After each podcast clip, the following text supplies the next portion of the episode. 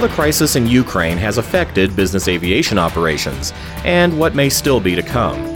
From the National Business Aviation Association, this is Flight Plan. I'm Rob Finfrock with your trusted source for business aviation news. The conflict stemming from Russia's invasion of Ukraine on February 24th shows no signs of easing soon. And while its effects on business aviation obviously are secondary to the situation on the ground for those directly impacted by the fighting, the crisis has nevertheless touched our industry in many ways.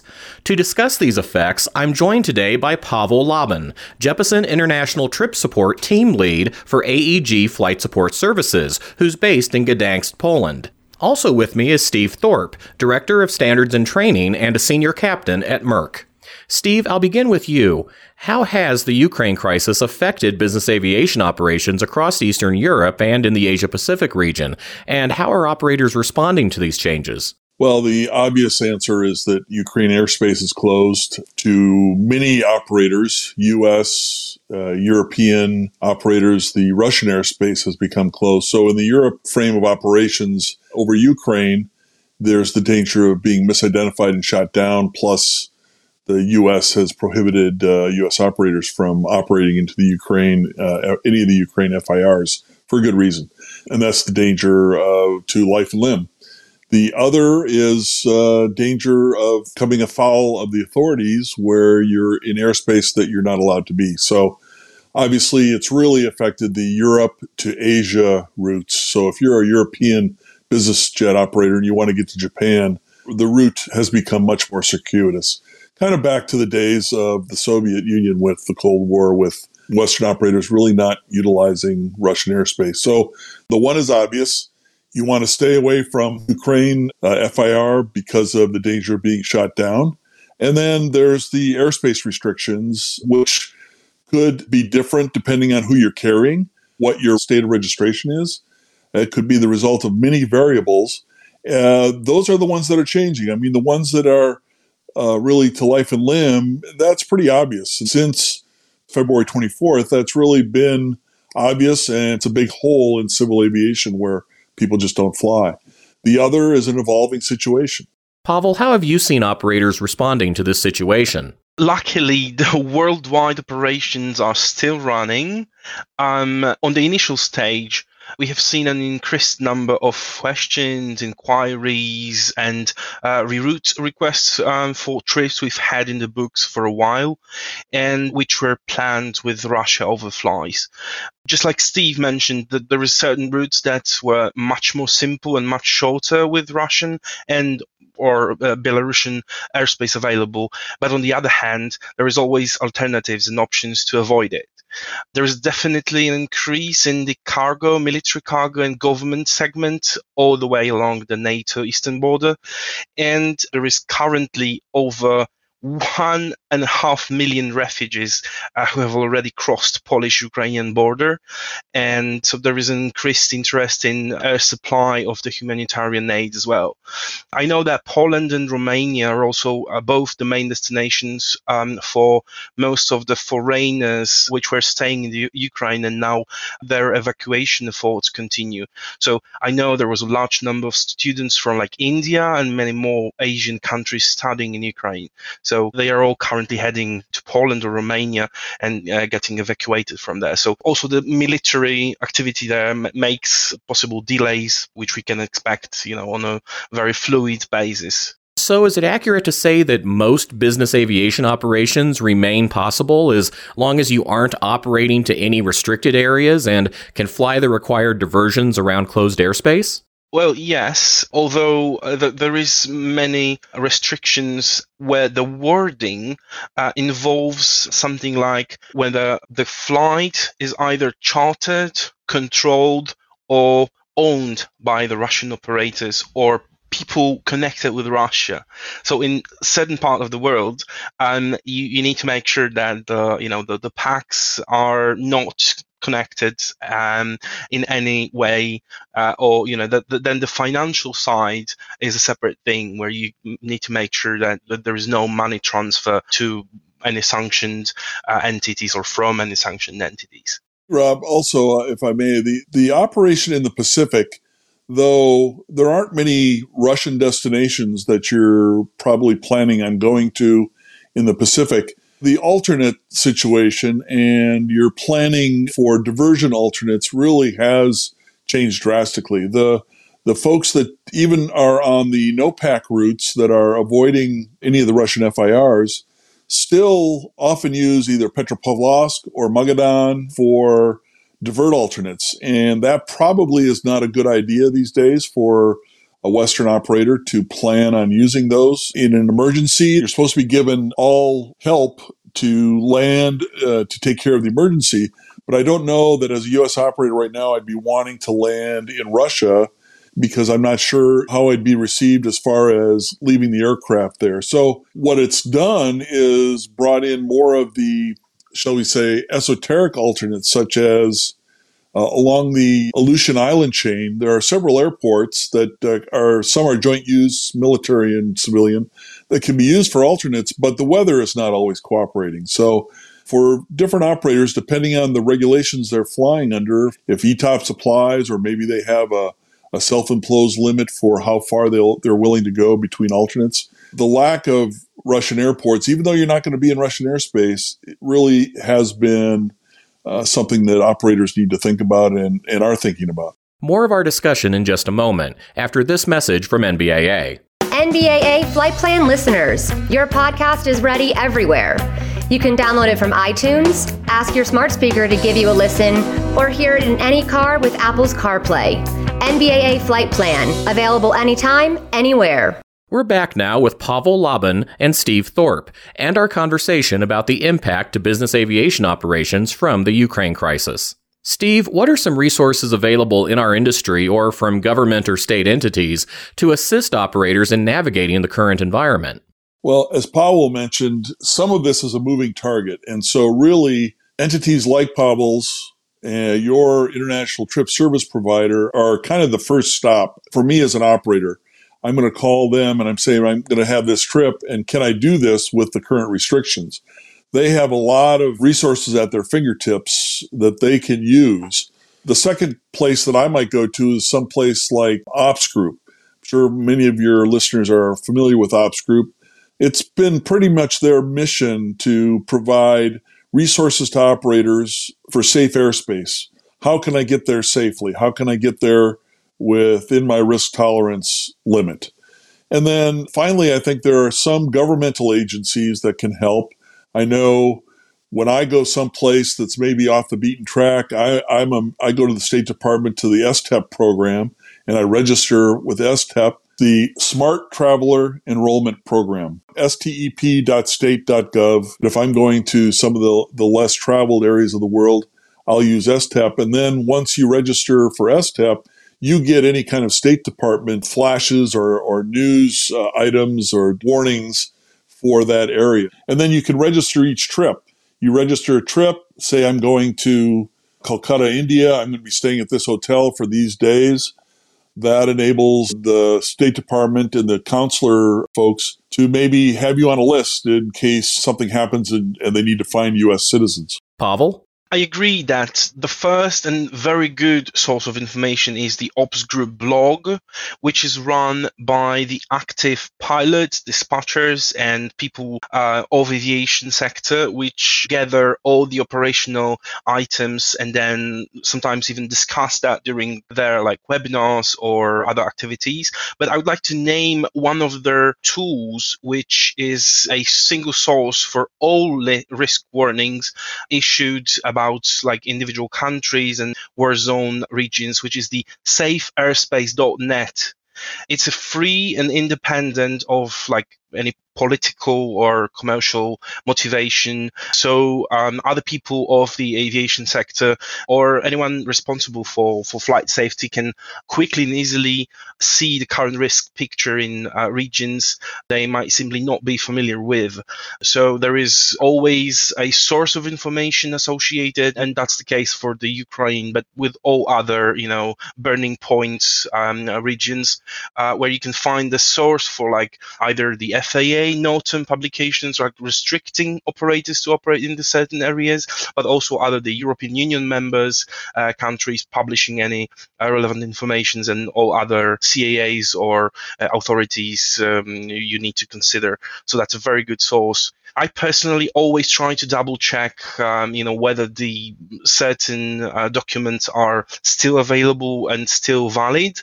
So I, I, I kind of double check all that uh, information myself in our systems.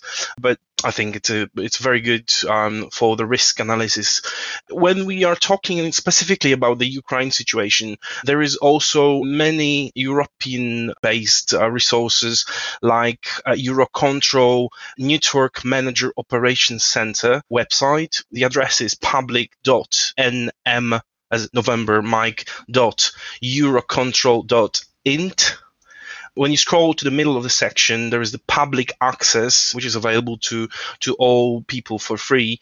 And there is lots of resources, but one of them is the section of network headline news, where you will find information and notams related to the Ukrainian situation published by all the countries within the Eurocontrol zone on the daily basis, it also gives an operational insights in the CFMUR situations, like if there is any delays or uh, you know the the reroutes um, affecting any sectors, you you would be able to see it there as well. There is also another source from the European Union Aviation Safety Agency, so EASA. The website is easa.europa.eu and there is a conflict zone information bulletin published with respect to, to Ukraine, which lists all the active uh, documents from, from the EU authorities. Let's turn to perhaps a broader picture of the state of our industry at the moment, Pavel.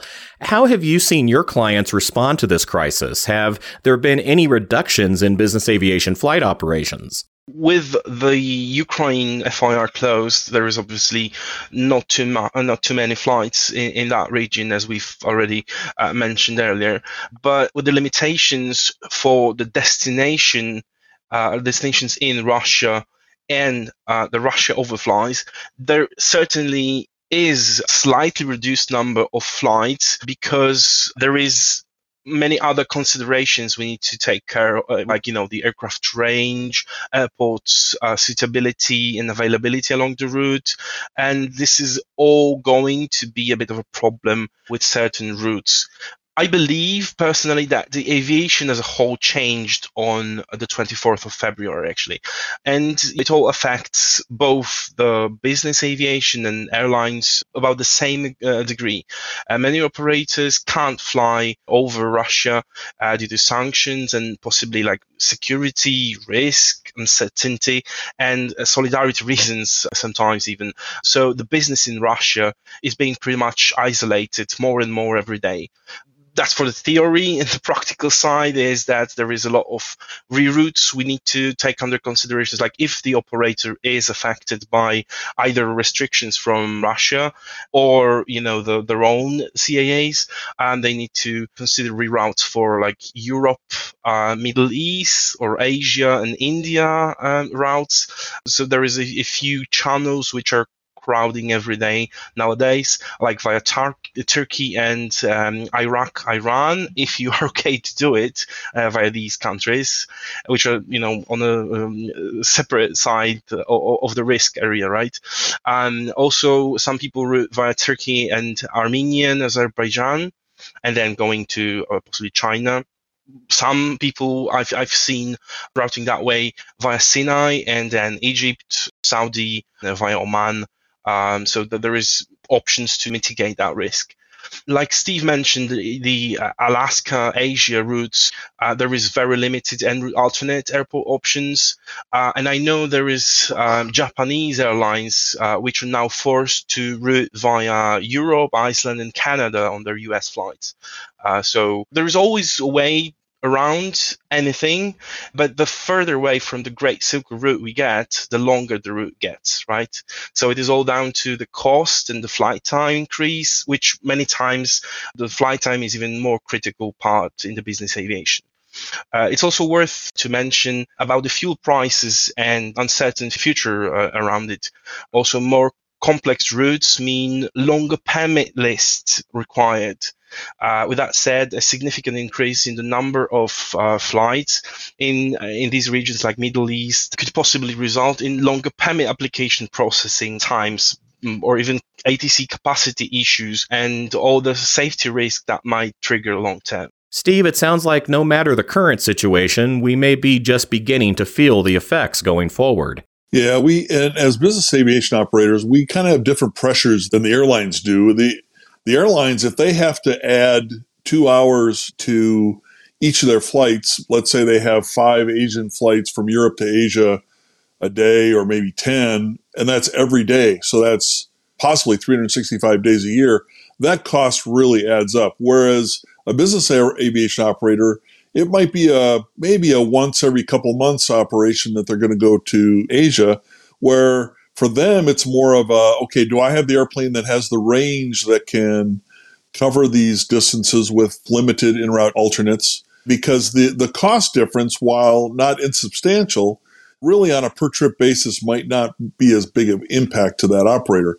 I'll give you an example. I just got back from a trip to Singapore and India that started on the 20th of February in Anchorage going to Singapore and we decided that the risk for going over Russia on that date was acceptable. And it did save us about 15 or 20 minutes on that route to Singapore. And again, I'm lucky enough to, to fly the G650 that has that range. And then on the way back, coming from Calcutta to Anchorage, even if it had not saved us time, we would have decided to go over China, uh, southern Japan, up over the northern Pacific routes because we we felt that it was not prudent to to go over Russia. It happened to save us about 15 minutes because of tailwinds there, but it also saved us about $3,000 in overflight fees for not going over Russia and going over the Northern Pacific because Japan's overflight fees are much cheaper than than Russia's. So we have different considerations in the uh, general aviation than the airlines have. For us, it's more of do I have the aircraft that has the range to safely do this overwater leg with uh, an acceptable level of risk as far as uh, divert alternates goes. Steve, as we're talking today, this crisis shows no signs of easing. What might the worst case scenario be for our industry if the conflict goes on throughout the remainder of the year? Well, let me just say right up front, Rob, that that any impact that I see with business aviation pales in comparison to impact to the, the human toll on the ground. So I think I mean, all of our companies are are really focused toward helping. You know, Merck has uh, employees in the Ukraine and in Russia, and lots of companies do. So that's kind of foremost on our mind. And and I think that from a business aviation perspective, when you talk about worst case scenario, we're at a, a point now where I don't see the airspace restrictions getting worse. It's just going to be the cost to the economy. And Will that take time to sort itself out? We've already seen a spike in oil prices.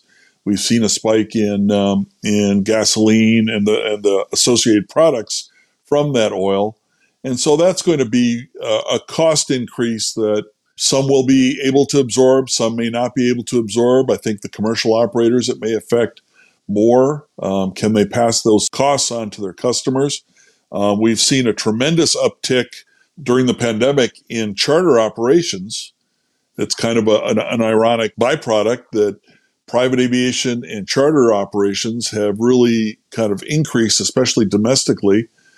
But could some of that be tamped down by the economic situation? Sure. And a, a world recession would not be good for anybody. So I think realistically, the limits on aviation are such that uh, uh, business aviation have already kind of been been put in into into play, and I think most operators are already planning for higher fuel costs, or if they haven't, they they should be. So I think from a worst case scenario, I think just the whole economic situation, and could that cause less business aviation activity? Sure, it could, but for now, I think the fact that most operators and companies consider their business aviation operations to be probably the safest and most secure form of transportation is in our favor. But it's uh, a, a war is is not good for anybody, obviously. Pavel, what do you see for our industry in the months ahead? I agree that further increase of the operational costs, um, like fuel, services, among others, and it's driven by the rising inflation, it will all remain as a huge headache, especially when we realize that we have barely started thinking about timeline from COVID recovery, right? I'm going to flip that question a bit. So I'll say that we need to focus on proper identification and addressing of the safety concerns and risks should always remain the top priority. And uh, the, the most important bit is that the current challenges uh, leave even less room for planning errors. So I, I would strongly recommend finding experienced service providers who will be able to help focus on the main job to like you know fly and get your pax or cargo safely uh, to desired destination we need to focus on the risk analysis and we need to make sure as planners and dispatchers and, and, and crews and operators, we need to make sure that we are up to date with all the information. I'm going to echo what Pavel said as far as your the importance of planning, but I, I would implore, from an operational point of view, don't take your eye off the ball, safety and planning wise, in areas that not related to the Ukraine crisis. We we had this kind of come up with COVID, where you know we're so worried about the COVID restrictions that maybe we pay a little less attention to some other things that we normally would normally would pay attention from a planning point of view. And I'll give a few examples. ETPs or equal time point calculations are becoming more and more important. I would say really get to know what goes into planning those equal time points because we've kind of taken for granted before when we have plenty of options within range, but now just because something uh, on the flight plan says, oh, you can do a flight on the Northern Pacific routes using Sapporo and Anchorage as your ETPs, but when you look at it, you're talking in a single engine or an engine failure scenario, you might be talking almost five hours on single engine. Is that something you really wanted to be doing? Uh, you're landing with maybe less fuel than you're comfortable with. So get into those ETPs and, and really get to know what your risk tolerance is. And then also, you could be with these reroutes be flying over some unfamiliar terrain. Those of us who have been going from Europe to Asia, we go over Siberia, so we worry about the cold in the winter. But now, with these new routes going over deserts, going over some very high terrain, I'll tell you when when I took a look at uh, this new route that goes over Azerbaijan and Turkey, Azerbaijan, and then kind of goes over what is called the Hindu Kush, the little area of Afghanistan, Pakistan, and the minimum in route altitudes on that little route are in the 26,000 foot range. So planning ahead for a Part 91 operator in the US or a, or a non commercial operator elsewhere in the world, your state regulatory agency may not regulate you on those routes, but it's really something we really need to pay attention for um, on these routes that we're not used to flying. So really get into that flight planning, make sure that your safety tolerance matches your risk tolerance for, for you and your operation. Yeah, and if I may, I would like to add also one more area, which now I guess there is some operators who are trying to avoid Russian going over polar routes as well. This area is also a bit unique with, you know, some magnetic influence on the instrumentations possibly. So th- there is this specific uh, procedures we need to normally uh, commercial operators uh, need to follow. And then on the other hand, if you are not legally obliged to follow these regulations doesn't mean it's not smart to follow them. I would recommend to talk with someone who probably might have done something like that in the past or you know reach out to some providers for information on that subject. That's always you know smart to ask questions. To recap a few of the resources mentioned in this discussion, those include the Smart Traveler Enrollment Program at step.state.gov, Ops Group Safe Airspace Initiative at safeairspace.net, the Eurocontrol Network Manager Operations Center at www.public.nm.eurocontrol.int, and the EASA Conflict Zone Bulletin, available at www.easa.europa.eu. And for more information about international business aviation operations around the globe, I also encourage you to visit nbaa.org/intl. And that's the latest from the National Business Aviation Association. Remember, you can subscribe to all Flight Plan episodes at Apple Podcasts in the App Store. Wherever you find your favorite podcasts, including by asking your virtual assistant or connected device, or download them from nbaa.org. I'm Rob Finfrock. Thanks for listening, and join us next time for a new episode of Flight Plan.